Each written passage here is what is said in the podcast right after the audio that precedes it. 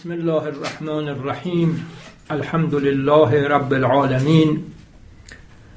و الله علی سیدنا محمد و اهل بیته الطاهرین سیما بقیت الله فی الارضین واللعن على اعدائهم اجمعین. اللهم كل وليك الحجة ابن الحسن.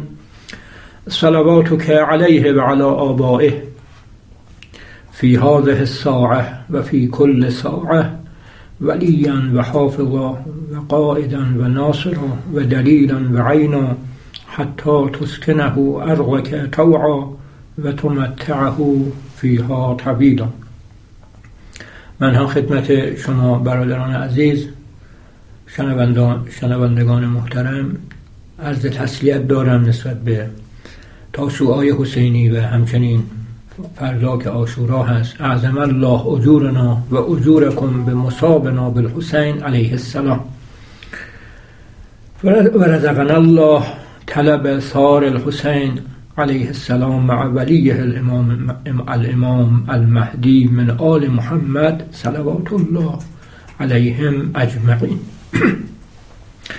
موضوع بحث همونجور که بیان شد تفسیر ضابط مند آیه تطهیر البته یک پسوندم داره با روی کرده پاسخ به شبهات. ابتدا من یک توضیحی برای عنوان خدمتون ارز کنم و اون اینکه درباره آیه تطهیر زیاد بحث شده. خب همه تفاسیری که در میان شیعه و اهل سنت نوشته شده معمولا درباره این آیه تطهیر سخن دارند. علاوه بر آن کتاب های مستقل هم درباره آیه تطهیر نوشته شده. از جمله اهل البیت یا چهره های درخشان که وسیله های فاضل لنکرانی و آقای اشراقی داماد حضرت امام رحمت الله علیهم نوشته شده یا کتابی که توسط حضرت آیت الله جوادی تجلی ولایت در آیه تطهیر و فراوان هست.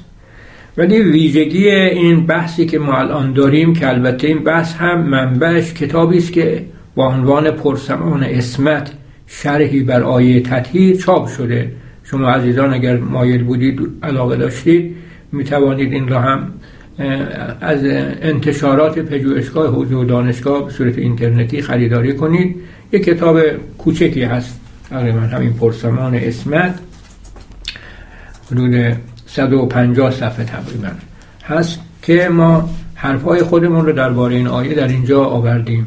سه تا خصوصیت داره این بحث ما در این کتاب. خصوصیت اولش اینه که با رعایت ضوابط و قواعدی که برای تفسیر از نظر اغلایی عرفی وجود داشته با سعی شده با اون ضوابط آیه تفسیر بشه. و خصوصیت دوم اینه که سعی شده که سوال هایی که در طول تاریخ در ارتباط با آیه تطهیر مطرح شده اون سوال ها پاسخ داده بشه. من در پشت این کتاب هم نوشتم که که این کتاب در یک مقدمه به شش فصل برای رفع غبار از فضای فهم آیه به پنجاب و هشت پرسش پاسخ مستدل داده و دلالت آیه را بر ابعاد گسترده اسمت پیامبر صلی الله علیه و آله و اهل بیت اون بزرگوار تبیین کرده است.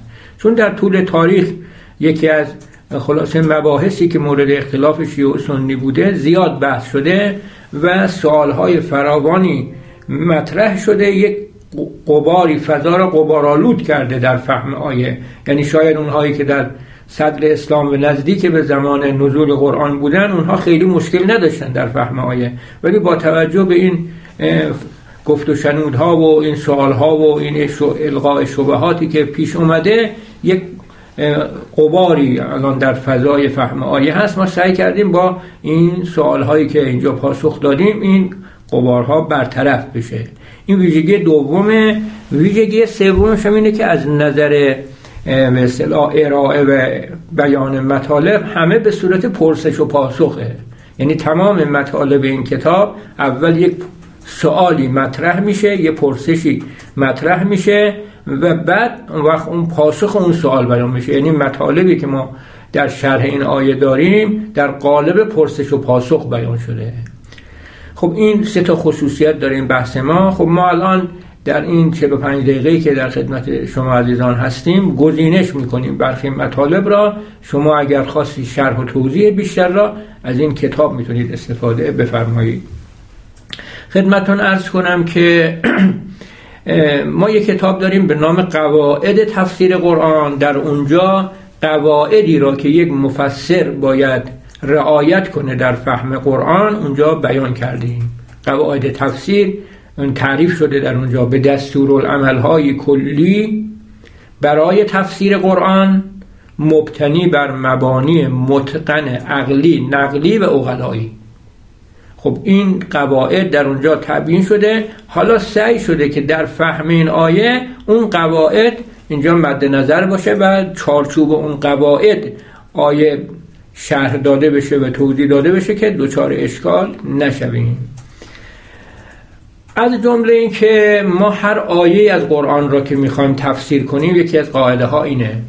باید اول بررسی کنیم ببینیم اون آیه نزول مستقل داشته یا اینکه نه همراه با آیات قبل و بعد پیوسته با آنها نازل شده. خب این چه تفاوتی ایجاد می‌کنه؟ ببینید اگر مستقل نازل شده باشه ما در فهم معنای آیه دیگه نباید به سیاق توجه کنیم به قبل و بعده. چرا؟ چون موقعی که این آیه نازل شده تنها بوده و همون موقع هم افراد می‌تونستن از اون برداشت کنن بفهمن مطلب آیه را. و حالا ما وقتی که فهمیدیم که مستقل نازل شده نباید اینو در فضای آیات قبل و بعد نگاه کنیم. البته باید ما یه آیه رو که معنا می‌کنیم با همه آیاتی که یه نحوه ارتباطی با آیه داره توجه بشه. از جمله آیاتی هم که قبل و بعد او قرار داده شده توجه بشه. اما فرق می‌کنه بین این که این آیه همراه با آیات قبل و بعد نازل شده باشه یا جدای از اونها؟ اگر همراه با آیات قبل و بعد نازل شده باشه خب باید این آیه را کنار اون آیات نگاه کنیم ببینیم ظهوری در چه معنایی داره. اما اگر تنها نازل شده باشه باید خودش تنها نگاه کنیم و ببینیم ظهور در چه معنایی داره. اون وقت البته بیایم دقت کنیم ببینیم چه ارتباطی با آیه قبل داره چه ارتباطی با آیه بعد داره. به عبارت دیگر ارز کنم که اگر ما بخوایم به سیاق آیه یعنی قبل و بعد آیه به صورت یک قرینه متصل نگاه کنیم شرطش اینه که این پیوستگی در نزول داشته باشه.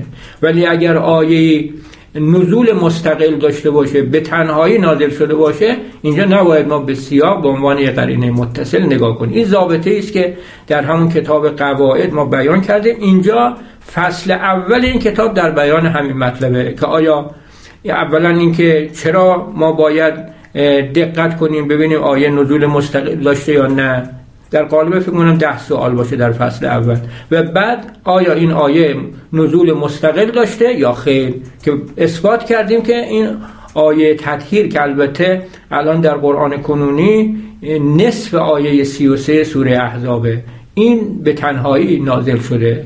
اثبات کردیم حتی بر مبانی اهل سنت از روایات اهل سنت و اینها که این تنها نازل شده. خب این یه قاعده است که خیلی اهمیت داره و برخی از اختلافاتی که بین شیعه و سنی الان وجود داره در فهمه هایی برمیگرده به همین سیاق. اونا به سیاق تمسک می‌کنن طبق این مبنا طبق این قاعده که عرض کردیم که یه قاعده اوغلایی هست اینجا نباید به قبل و بعد آیه نگاه بشه و این در همراه با آیات قبل و بعد نگاه بشه. این یک اشاره البته تفسیرش ارز کردن در کتاب هست. قاعده دیگری که باز اینجا مد نظر بوده ما هر آیه ای را که بخواهیم تفسیر کنیم باید پیش از نظر دادن درباره معنای و به تعبیر دیگه پیش از استظهار استظهار از آیه یعنی ظاهر آیه رو به دست بیاریم باید تک تک مفرداتی را که در اون آیه کریمه به کار رفته اینا رو بررسی کنیم ببینیم که در ادبیات عرب چه مفاهیمی داره و در این آیه که می‌خوایم تفسیر کنیم مناسب ترین معنا کدامه مثلا در آیه تحقیق کلمه انما داریم. خب انما چه معنایی در ادبیات عرب داره؟ و خب یه بحث هست که آیا برای تاکید یا برای حصر اینجا ما از کتاب های مختلف چه کتاب های لغت تفسیر کتابهایی که در معانی بیان نوشته شده شواهد بردیم که خود علمای اهل سنت گفتن انما از عدات حسره فخر رازی فقط اینجا یه مخالفتی کرده که اینجا گفته برای تاکید بعد من از خود کتاب تفسیر ایشون در جای دیگر که بحثی با شیعه نداشته اونجا آدرس دادم که خود ایشون هم قائله که انما عدات حسره منتها اینجا چون می‌خواسته که این استدلال شیعه را سست کنه اینجا آمده گفته که انما از عدات حسر نیست. یعنی از کتاب خودش آوردین در جای دیگر که ایشون خودشون قائل بوده. به هر حال حالا اینا رو تفصیلش در کتاب هست. یا مثلا کلمه یوریدو هم از نظر هیئت بحث شده هم از نظر ماده. اراده به چه معناست؟ و اراده برای طلبه یا مثلا به معنای خواست حتمی مشیت و هیئت هم فعل مزارعی که در این آیه به کار رفته این فعل مزارع آیا دلالت بر استقبال داره؟ یعنی می‌خواد بفرماد خدا در آینده می‌خواهد که از شما اهل بیت پدیدی رو دور کند یا اینکه نه اینجا فعل مزارع دلالت بر استمرار داره. یعنی فعل مضارع همیشه برای استقبال نی گاهی برای استمرار به کار میره. نمونه های از قرآن ما اینجا ارائه دادیم در کتاب. مثل مثلا یرید و بکم الیسر ولا یرید و بکم العسر که خب اینجا قطعا اینجور نی که بخواد بفرماید. خدا در آینده برای شما آسانی را می‌خواهد و دشواری را نمی‌خواهد. نه اینجور نی اینجا معناش اینه که یعنی همیشه همواره خدا برای شما آسانی اینجا هم همینجوره. یرید الله برای استمراره. از نظر هیئت برای استمرار از نظر ماده اراده معنی خواست حتمی معنی طلب نیست. اینجا قرائنی ذکر کردیم گرچه گاهی اراده به معنی طلب به کار میره ولی اینجا به معنی طلب نیست. یا مثلا لام لیوزهب اینجا چه معنایی داره؟ متعلق یریدو چیست؟ اذهاب که مستر یوزهب هست چه معنایی داره؟ معنای بردنه یا معنای دور کردنه؟ اینا رو همه رو بحث کردیم شواهد آوردیم که معنای دور کردنه که اینا اثر داره تو ترجمه آیه تو فهم آیه. و همچنین کلمه تطهیر آیا اینجا یطهرکم که هست؟ اینجا تهارت امر وجودیه یا امر عدمی هست؟ باب تفعیل رفته. این معناش اینه که یعنی مبدع بعد از اون که نبوده در یک برهه از زمان بعدا پیدا شده اون تهارت یا اینکه نه میشه معنی این باشه که از بد وجود با تهارت اینها به دنیا آمده. همه اینا را تو فصل دوم این کتاب ما بحث کردیم و نتیجه گرفتیم که به هر حال اینجا معناش این نیست که این تحهر که میگیم یعنی آلودگی بوده بعد تطهیر انجام گرفته. نه. این یطهرکم یعنی از بد و وجود خدای متعال اینها را با تهارت و پاکی به وجود آورده و لذا در ترجمه من گفتیم پاکیزه قرار دهد. نگفتیم پاکیزه کند که اونجور باشه. اون وقت مستلزم اینه که قبلا آلودگی بوده. خب اینا رو ما شواهدی هم از ادبیات عرب اینجا ارائه دادیم. خب حالا می‌خوام عرض کنم ضابطه دوم اینه که ما تک تک مفردات رو با دقت بررسی کنیم. ببینین در چه معانی به مفاهیمی به کار میره و در این آیه شریفه مفهومش چیه؟ معنای مناسبش چی هست؟ خب این فصل دوم کتاب. حالا ما اینجا دیگه چون فرصت نداری خب نمی‌تونیم حالا اینا رو دیگه همه رو بیان کنیم. فقط خواستم بگم که اینا اثر داره. یک اینکه آیا این آیه مستقل نازل شده یا نه تاثیر داره در درست فهمی آیه. دو اینکه ما مفردات این آیه رو باید تک تک بررسی کنیم و تا اون وقت بعد بر اساس اون مفاهیم نگاه کنیم ببینیم آیه ظهور در چه معنایی داره. من اشاره به فصل اول و دوم کتاب کردم مطالبش. حالا بر اساس اون که در فصل اول و دوم کتاب اومده که اثبات کردیم آیه نزول مستقل داشته. دلایلش هم از روایات فراوانیه که شیعه و سنی در کتابشون دارن حالا من برای نمونه ارز کنم یک کتابی از شواهد و تنظیم حدود 130 روایت در ارتباط با آیه تطهیر ایشون جمع کرده. شما نگاه کنید یک روایت نیست که خبر بده از اینکه این آیه همراه با آیات قبل و بعدی که مربوط به زنای پیغمبر اکرم اینا با هم نازل شده باشن. همه اون روایات گویای اینه که این قسمت از آیه کریمه به تنهایی نازل شده نزول مستقل داشته. علاوه بر روایات خود خصوصیات این آیه کریمه. مثلا فرض کن که الفاظی که در اون به کار رفته لحن آن اینا گویای اینه که این با آیات قبل و بعد فرق داره. مثلا در آیات قبل وقتی که سخن از خانه همسران پیامبر هست کلمه بیوت به کار رفته. ولی اینجا البیت مفرد آمده. در آیات قبل و بعد که مربوط به همسرای پیامبر اکرمه زمیر جمع معنس کنه یا هنه. ولی که در این آیه کریمه زمیر جمع مذکر آمده. در اون آیاتی که شما نگاه کنید لحنش لحن تهدیده. میگه اگر شما گناه کنید عذابتون دو چندان خواهد بود. ولی این آیه شریف لحنش لحن تکریم و تشریفه. اینا هم قرائنی هست که در خود آیه هست که دلالت می‌کنه که این نزول مستقل داشته در ارتباط با اون آیات نبوده. خب حالا با توجه به این دو نکته یکی اینکه نزول مستقل داشته یکی اینکه مفرداتش به اون صورت که عرض کردم انما برای حصر لام اینجا به معنای ان یا طبق برخی تفاسیر زائده لام و ان در تقدیره. حالا هر کدوم از این دو قول را که بگیم اینکه یوریدو هیئتش برای استمرار اراده به معنای خواست حتمیه و اذهاب به معنای دور کردن همه اینا رو که بیان کردیم با توجه به آن وقتی که این آیه شریفه رو در نظر بگیریم می‌بینین ظهور داره آیه در این که بگه بخوایم مثلا یه ترجمه مطابق با همون دو مقدمه که گفتیم بیان کنیم این ظهور داره آیه که خدا همواره می‌خواهد که فقط از خصوص شما اهل بیت مطلق پلیدی را دور کند و شما را پاکیزه قرار دهد پاکیزه قرار دادنی کامل. این, این قید پاکیزه قرار دادن کامل از اون کلمه تطهیرن هست که مستر اصطلاح مفعول مفعول نوعی هست که یعنی تطهیری فوقلاده که اینجا نکره بودنش این افاده همون به اصطلاح چیز می‌کنه تاکید می‌کنه. به هر حال ببینید من دوباره عرض می‌کنم خیلی جورای مختلف الان معنا کرده. مثلا بعضی گفتن خدا می‌خواهد که شما را از پدیدی پاک کند.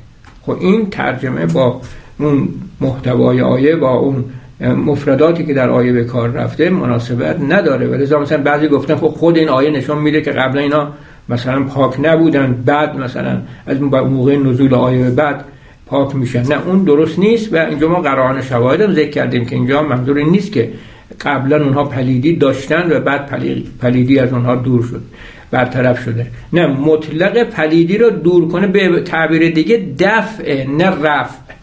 یعنی خدای متعال طوری اونها را آفریده که پلیدی از اونها دور باشه همواره. آرز بر آنها نشود.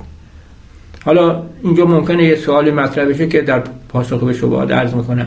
خب این یا اینکه تطهیر مثلا گفتن که خب این تطهیر معناش اینه که یک مثلا پلیدی بوده ناپاکی بوده که تطهیر انجام گرفته. این رو هم گفتیم نه در ادبیات عرب مستر باب تفعیل وقتی که یک مبدعی درش به باب تفعیل برده میشه معناش اینه که حتما یعنی الا به لابد معناش اینه که مثلا حتما یه مدتی بدون اون وصف بوده بعدا اون وصف در او به وجود آمده. نه. این ما یک مثال معروفیه. میگن زیق فمر, فمر رکیه. زیق فمر رکیه یعنی چی؟ معناش اینه که دهنه چاه را تنگ بساز. دهنه چاه را تنگ بساز این چای را که می‌کنی نه اینکه شما اول اون چاه با دهنه گشاد بکنی بعد اون وقت اون صاحب کار بگه که زیق فمرکیه نه این حتما مستلزم این معنا نیست. می‌تونه این باشه که از همون اول که می‌خواد چاه ساخته بشه میگه زیق فمرکیه یعنی دهنه چاه رو تنگ بساز تنگ بگیر. دقت میفرما اینجا حالا وقتی این فرما بگو تحهره کن میشه معناش این باشه که خدای متعال اونها را از بد وجود طاهر و پاک به وجود آورده. و اون وقت شواهدی حالا قرآنی هم اونجا ذکر کردم که از جمله یکی این که مخاطب این آیه پیامبر اکرم صلی الله علیه و آله بوده خب این که معنا, معنا نداره که بگین تا موقع نزول این آیه پیامبر تهارت نداشتن.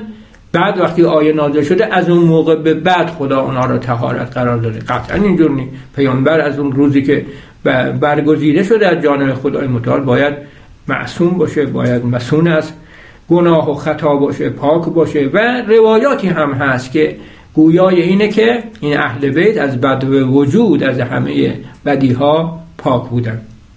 اجمالا ارز کنم خدمتتون که با توجه به این مقدمات و ضوابطی که گفتیم باید آیه اینجور معنا باشه. خدا همواره می‌خواهد. چرا میگه همواره می‌خواهد؟ گفتین یوریدو برای استمراره. نه اینکه می‌خواهد در آینده. نه خدا همواره می‌خواد که فقط از خصوص شما اهل بیت. این فقط رو از کجا در آوردیم کلمه انما. افاده حس می‌کنه. که فقط از خصوص شما اهل بیت مطلق پلیدی را دور کن. ریتس برای پلیدیه. اینجا ما شواهدی از لغا کتاب های لغت از تفسیرها از موارد استعمال کلمه رس در قرآن. اینجا ارائه دادیم که رس یه مفهومی بسیار گسترده است و هر بدی را شامل میشه. مطلق پلیدی و زشتی. اگر کسی عقاید نادرستی داشته باشه این رسه اگر کسی اخلاق ناپسندی داشته باشه این رتسه اگر کسی یک افعال خلافی داشته باشه این رتسه و اینجا وقتی گفته میشه که از مطلق پلیدی چون الف لامش الف لام جنسه کلمه مطلق را هم از الف لام استفاده کردیم. و معناش میشه که این اهل بیتی که در این آیه شریفه مورد خطاب هست اینا کسانی هستند که از هر رجس یعنی از هر پلیدی و زشتی پاک و منزه هستند نه عقاید نادرستی در وجود آنها هست نه اخلاق ناپسندی و نه رفتار نادرست و خلافی در وجود آنها چون اگه اینجور باشه و با آیه مطابقت نداره. این آیه گواهی داده بر پاکی اونها از هر گونه زشتی به پدید دیدی که این مساویه با همون اسمته. الان شما ملاحظه بفرمایید از اعتقادات شیعه اینه که در اسلام ما چهارده معصوم داریم که پیامبر اکرم صلی الله علیه و آله فاطمه زهرا سلام الله علیها و دوازده ایمان این از عقاید مسلمی شیعه است؟ که البته اهل سنت این اعتقاد نداره خب یکی از ادله مهم ما البته ادله دیگر هم هست ولی یکی از دلیل های مهم همین آیه تطهیره. و این آیه تطهیر بر این اساسه که ما بیایم اون رس را روشن کنیم که اینجا منظور مطلق پدیده یعنی هیچ عقیده و هیچ خلق ناپسند هیچ عقیده نادرست خلق ناپسند و رفتار ناروا در وجود این حضرات وجود نداره. اینو بر اساس همون دو مقدمه که عرض کردیم اینجا اثبات شده. خب مطلق پلیدی از خصوص شما اهل بیت دور گردانه. ببینید کلمه اذهب اذهب گاهی ممکنه معنی بردن. بگم از شما ببرد. از شما ببرد یعنی بود پلیدی ما برد. ولی نه ما الان داریم در مواردی که در ادبیات عرب می‌بینیم که کلمه اذهبه که با ان که معنای مجاوزه هست به کار رفته معناش دور کردنه. مثلا برای نمونه یه دعایی از پیامبر اکرم. نماز جهت ادبی الان می‌خوام بهش استناد کنیم. کاری نداریم به حالا اینکه مفاد و مضمون اون چیه. ولی از نظر ادبی دقت کنید اینجا کلامی از پیامبر اکرم نقل شده درباره حضرت علی. اللهم اذهب انهر هل انهل حر و البرد خب ببینید معنای چی می‌تونه باشه؟ مثلا انهل حر و البرد یعنی حرارت و سرمایی که در وجود حضرت علی علیه السلام هست از از بین ببر منظور اینه؟ یا اینکه نه هر عرب زبانی هر کسی که با ادبیات عرب آشنایی داشته باشه می‌فهمه که منظور اینه که خدایا سرما و گرما را ازشون دور گردان که آرز بر ایشون نشه. ببینید کلمه ازهبه با ان به کار رفته یعنی دور کردنه. در این آیه شریف هم ازهبه باید یعنی دور کردن معنا بشه. حالا قرائن دیگری هم هست که عرض کردم من اینا رو دیگه وکول می‌کنم به کتاب نگاه کنید. و همچنین بله اینجا گفتیم که دور گرداند از شما از خصوص شما اهل بیت دور کند و شما را به طور کامل پاکیزه قرار دهد. این به طور کامل از اون قید تطهیرن هست. اینا هم گفتیم پاکیزه قرار دهد نه اینکه پاکیزه کند. ببینم به لحاظ اینه که اینجا باب تفعیل از باب زیق فم رکیه دلالت می‌کنه بر اینکه از بد و وجود دارای این وصف بودند این اهل بیت. حالا این اهل بیت چه کسانی هستند؟ این یه بحث مفصلی باز در کتاب در یه فصل کتاب ما اختصاص دادیم به آن که اینجا بیت بیت سکونت نیست بیت نبوته. ببینید خانه پیامبر اکرم صلی الله علیه و آله در نظر گرفته بشه خب یکی از خصوصیاتش اینه که پیامبر اکرم و همسران حضرت ساکن اون خانه هستن. یکی از خصوصیات دیگرش اینه که در خانه پیامبر وحی نازل می شده و نبوت پیغمبر در اونجا شکل گرفته و تحقق پیدا کرده. حالا در اینجا که میگیم اهل البیت منظور بیت سکونته یا بیت نبوته؟ اینجا باز قرائن و شواهدی بیان شده که در این آیه شریفه منظور از اهل البیت اهل بیت نبوته اما اهل بیت نبوت چه کسانی هستند اهل بیت وحی چه کسانی هستند کسانی هستند که ارتباط ویژه با اون چه که بر پیامبر وحی شده داشته باشن. یعنی همه اون چرا که بر پیامبر وحی شده اونا بهش آگاه باشن. و به همه اونچه که بر پیامبر وحی شده اینها ملتزم باشن از نظر علم آگاهی کامل داشته باشن به همه اونچه که بر پیامبر وحی شده و از نظر عملی التزام قلبی و عملی به همه اونچه که بر پیامبر وحی شده داشته. اهل البیت وقتی میگیم اهل بیت نبوت یا اهل بیت وحی که میگیم یعنی کسانی که چنین خصوصیتی داشته باشن. اگر کسی به همه اون چه که بر پیامبر وحی شده آگاه نباشه این نمی‌تونه مصداق اهل البیت در این آیه باشه. یا اگر مثلا کسی حالا آگاهی داشته باشه ولی ملتزم نباشه از نظر قلبی و از نظر عملی مخالفت داشته باشه اینم باز نمی‌تونه که مصداق این اهل البیت باشه. خب این تا اینجا از نظر ادبی ما آیه را الان توضیح دادیم که معنی آیه اینه. حالا برای تأیید البته من خیلی فشرده عرض می‌کنم لازمه که عزیزان به کتاب مراجعه کنن. خب ما اینجا برای تأیید این عرضمون ملاحظه بفرمایید از کتابای خود اهل سنت و از کتابای شیعه روایت آوردیم که روایات هم همینجور معنا کردن آیه شریفه را. برای نمونه سیوتی خب یکی از دانشمندان صاحب تعلیف اهل سنته در قرن دهم. ایشون کتاب الدر داره و این کتاب الدر در واقع یه جوامع روایی از کتابای مختلف اهل سنت نقل می‌کنه. خب ایشون آمده از چند کتاب از چند نفر از دانشمندان اهل سنت نقل کرده روایتی رو در اینجا. که حالا من برای زیغ وقت فقط جمله آخرش میگم. مثلا از ترمزی تبرانی ابن مردوی ابو نعیم اصفهانی و بیهقی یعنی از کتاب های اونها این روایت آورده که ابن عباس از رسول خدا صلی الله علیه و آله نقل کرده است. حالا چند سطری هست من به خاطر اینکه وقتم کمه اینا رو دیگه نمی‌خونم.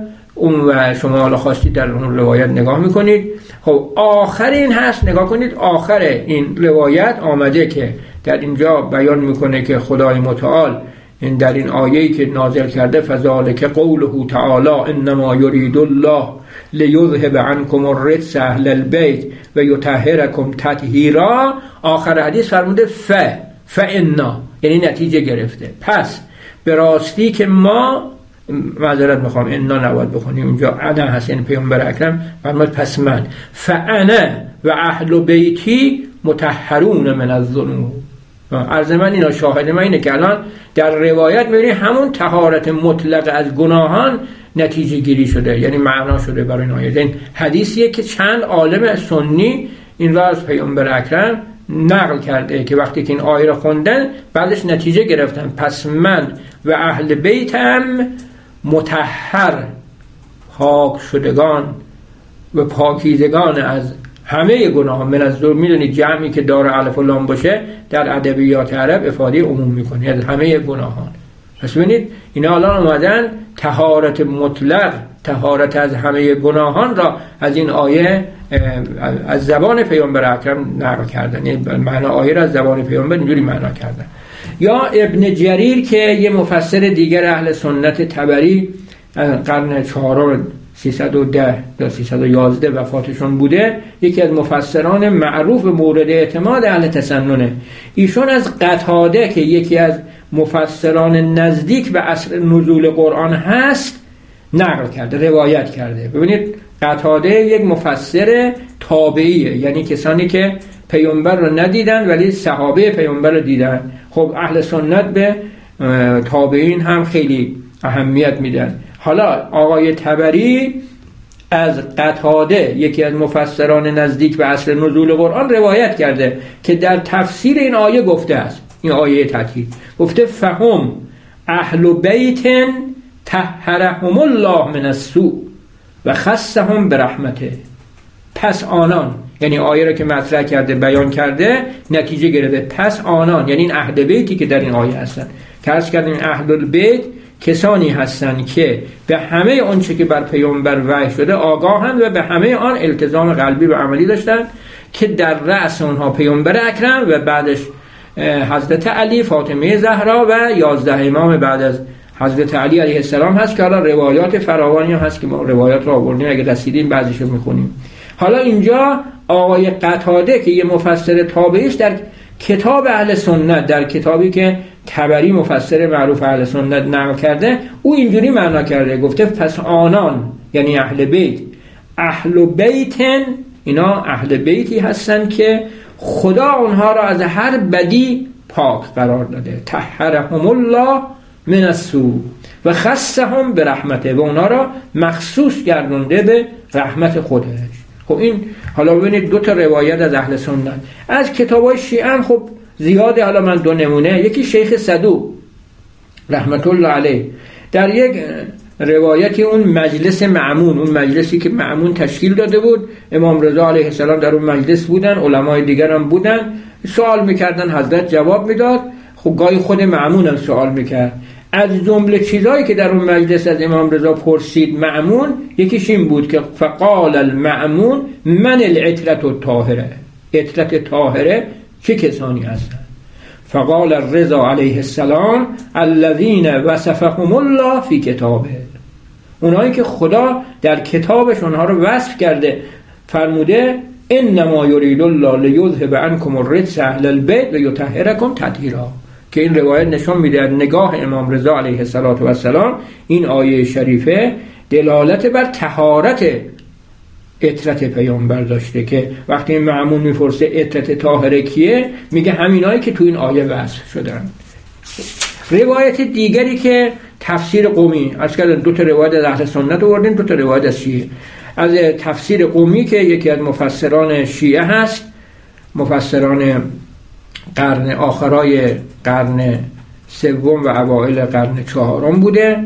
ایشون خب در اون روایت به این صورته که دارد امیر مؤمنان علی علیه السلام رو کرد به ابو بکر. حالا از کردم روایت قبلم داره که من دیگه چون به خاطر زیغ وقت اونا رو دیگه متعرض نمیشم. اینجا داره که امیر مؤمنان علی علیه السلام به ابو بکر گفت کتاب خدا را قرائت می‌کنی یعنی قرآن می‌خونی به تعبیر ساده تر بخونی قرآن می‌خونی. ابو بکر آری حضرت فرمود به من خبر بده که قول خدای عزوجل که فرمود انما یرید الله لیذهب عنکم الرجس اهل البیت و یطهرکم تطهیرا درباره چه کسانی نازل شده است؟ درباره ما یا درباره غیر ما؟ یعنی حضرت علی به ابوبکر درباره ما نازل شده این آیه درباره غیر ما؟ گفت درباره شما. میگه ابوبکر گفت درباره شما. حالا این قابل توجه اون مفسران اهل سنت که گفته این اهل بیت همسرای پیامبره. اصلا اینجا حالا ابوبکر اینو نگفته. گفت درباره شما.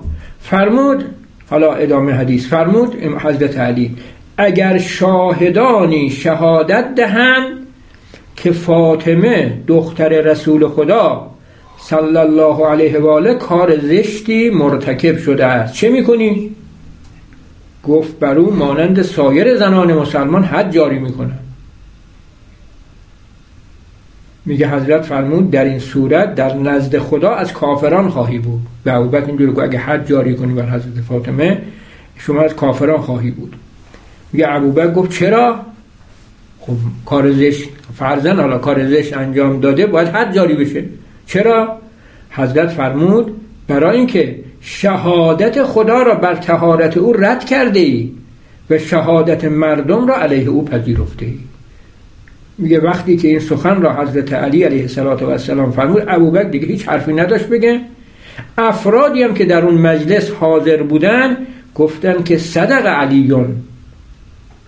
والله والله صدق علیون. علی به خدا سوگن علی راست می‌گوین یعنی آیه یعنی معلوم میشه که در اون زمان هم نزد ابوبکر هم نزد افرادی که در اون زمان زندگی می‌کردن دلالت این آیه بر تهارت اهل بیتی که در این آیه آمده مسلم بوده. که خب یکی از اون اهل بیت حضرت زهرا حضرت فاطمه سلام الله علیها بوده و اینا همه تصدیق کردن این استدلال حضرت علی را. و این معلوم میشه که نه فقط حضرت علی علیه السلام این آیه را دلیل تهارت اهل بیت می‌دانسته بلکه دلالت آیه بر این معنا برای مردمان است آشکار و غیر قابل انکار بوده. این تا اینجا ما هم تحلیل ادبی کردیم برای معنا آیه و توضیح دادیم که این دلالت بر اسمت این چهارده نفر داره و هم معید روایی. هم از کتاب های اهل سنت هم از کتاب های شیعه بیان کردیم. خب اینجا الان توضیح داده شد دیگه. حالا قلم رو به اسمت هم به لحاظ اینکه رت الف و جنس و مطلقه اسمت مطلق را میگه. یعنی همه آنچه که صدق رت بر آن می‌کنه این آیه دلالت بر پاکی اهل بیت از اونها داره. حتی ترک اولا دقت بفرمایید ترک اولا معناش اینه که اگر کسی یک کار بهتر را ترک کنه سراغ یک کار خوبی که به اصطلاح ضعیفتر از اون کار بهتر هست. مثلا در یه شرایطی اصلا فرض کن بین نماز مغرب فرض نافله مغرب مغرب این اولاست. ولی حالا انسان اون را نافله مغربش نخونه باشته ذکر بگه. ذکرم خوبه اما ترک اولا. خب این ترک اولا منشش چیه؟ ترک اولا یا منشش جهله که اون فردی که مرتکب ترک اولا میشه یا به خاطر اینکه آگاه نیست که مثلا فلان عمل بهتر از فلان عمله. مثلا نماز نافله این مهمتر از ذکره. یا اینو نمیدانه. یا میدانه ولی سست و تنبله مثلا. حالش نداره. یکی از این دوتاه. خود هر کدوم باشه این مصداق یا رتسه سستی و تنبلی. اگر منشأ شده باشه که اولا را رها کرده باشه رفته باشه فل اولا را عمل کرد. کار خوب دیگری اما که به خوبی اون کاری که رها کرده نیست. ترک اولا کرده. یا اینکه تنبلی بوده یا جهل. هر کدوم باشه این از مصادیق رسه و حال اینکه این آیه شریفه به طور مطلق میفرماید رس از این اهل بیت دور هستن. خب با این بیان ما از این آیه شریفه استفاده می‌کنیم که چهارده معصوم پیامبر اکرم حضرت فاطمه و دوازده امام صلوات الله علیهم اجمعین اینا همه مسون و منزه از هر گونه پلیدی هستن حتی از ترک اولا. هیچ گناهی از اونا سر نمی‌زنه هیچ خطایی سر نمی‌زنه ترک اولا از اونا صادر نمی‌شود. حالا من دو سه دقیقه دیگه که هست بعضی از روایاتی که اختصاص این آیه به این چهارده نفره یعنی دیگه مربوط به غیر اونها نمیشه. البته از نظر معنایی هم خب ما هر کسی را که یقین داشته باشیم که به همه آنچه بر پیامبر وحی شده آگاه هستند و به همه آن التزام قلبی دارن اونو می‌تونیم مستاق اهل البیت بدونیم. و کسی اگه شک کنیم که در چنین مرتبه از علم بوده دیگه نمی‌تونیم از مستاق آن بدونیم این از نظر به اصطلاح ادبی و از نظر کلمه اهل البیت ولی علاوه بر آن ما روایات فراوانی داریم. خب ملاحظه فرمایید فصل پنجم این کتاب درباره اهل بیت ما اینجا صحبت کردیم. شش دسته روایات هست که اهل بیت توضیح دادن ولی ما فقط از اون دسته ششم که آخرین دسته است یه روایت نقل می‌کنیم بقیه را به مطالعه شما عزیزان موکول می‌کنیم. در اونجا روایتی که از پیامبر اکرم صلی الله علیه و سلم نقل شده در صفحه 104 این کتاب هست.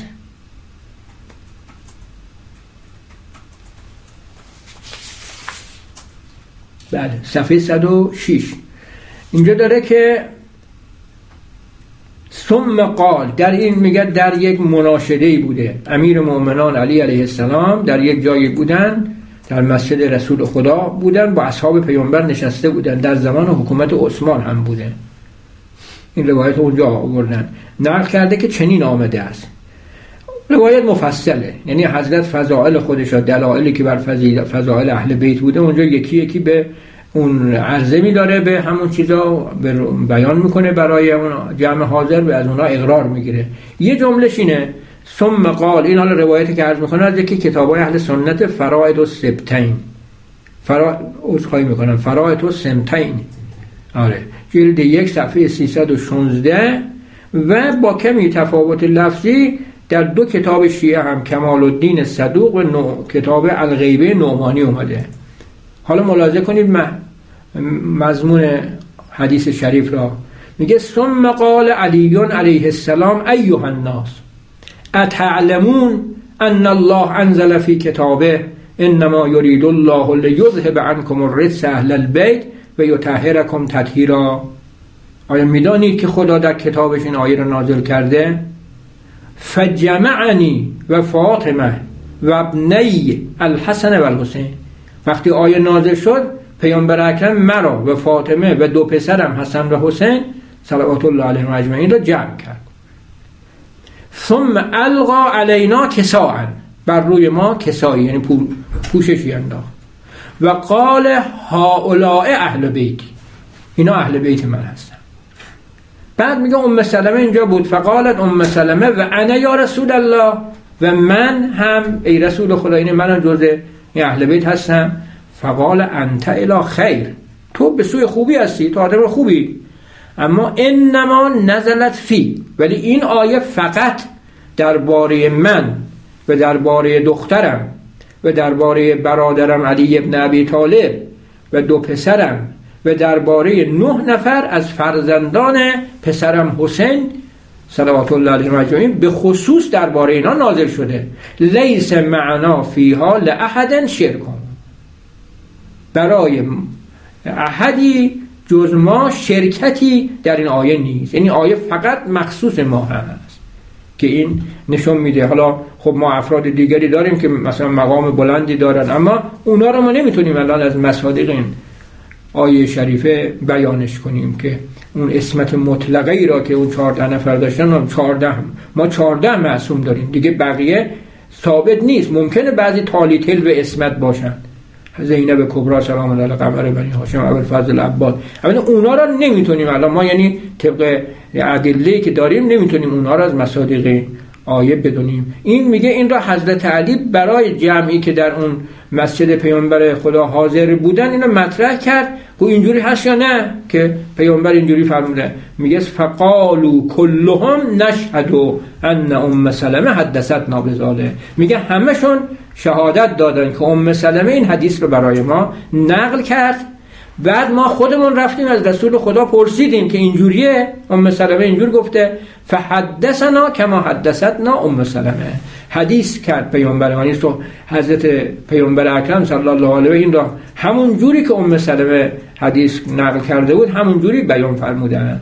میگه اینا شهادت دادن اون جمعی که در اونجا حاضر بودن. خب من تا اینجا عرایزی که لازم بود از کنم در این سرو جمع بندی کنم. خلاصش این شد که این آیه کریمه نزول مستقل داشته و ما وقتی می‌خوایم تفسیر کنیم باید تنها اون را نگاه کنیم. اینجا جای تمسک به سیاق نیست و باید تک تک مفرداتش اول بفهمید بعد ببینیم آیه ظهور در چه معنایی داره. اگر ما این مفرداتش خوب فهمیدیم بعد می‌بینیم که خود آیه اسمت این اهل بیتی که در این آیه آمده فهمیده میشه. کلمه اهل البیت هم با توضیحی که از کردی یعنی کسانی که از نظر ادبی کسانی که به همه اونچه بر پیامبر وحی شده آگاه باشن و التزام قلبی و عملی به اون داشته باشن. که اینا خب باید این را ما از خود پیامبر اکرم بشناسیم که کیا این خصوصیت دارن.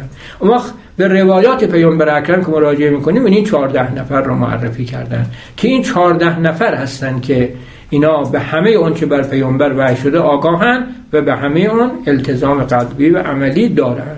و به این صورت این آیه شریفه دلیل میشه بر اسمت مطلقه چهارده معصوم و همونجور که توضیح دادیم حتی بر اسمت اونها و مسئولیت اونها از ترک اولا یعنی حتی ترک اولا هم از این بزرگواران سر نمی‌ذاره. این تا اینجا تقریر و توضیح ما نسبت به این آیه در حد این مقدار وقتی که داشتیم.